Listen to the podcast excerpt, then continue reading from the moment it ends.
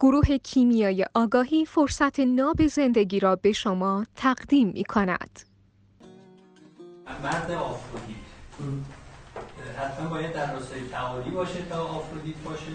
نه، اصلا آفرودیت رو فارغ از نشانه ها این رو ببینید که شور زندگی یک زنی چه شما کنه آخ چون بزن بری و لذت بردن از تک تک لحظات زندگی امشافی. حالا لذت بردن از فیزیک شروع میشه تا تعالیه.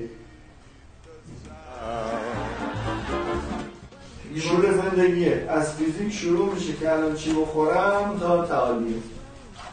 یه بار که داشتیم صحبت میکردیم شما فرمودید که زن شروع زندگیشو با مرد یا مردی که خواهد آمد زن یعنی آنیمو و مرد رو هم گفتیم که باید اینا رو داشته باشه در مسیر تعالی، اما لزوما نمیخواد در مسیر تعالی باشه.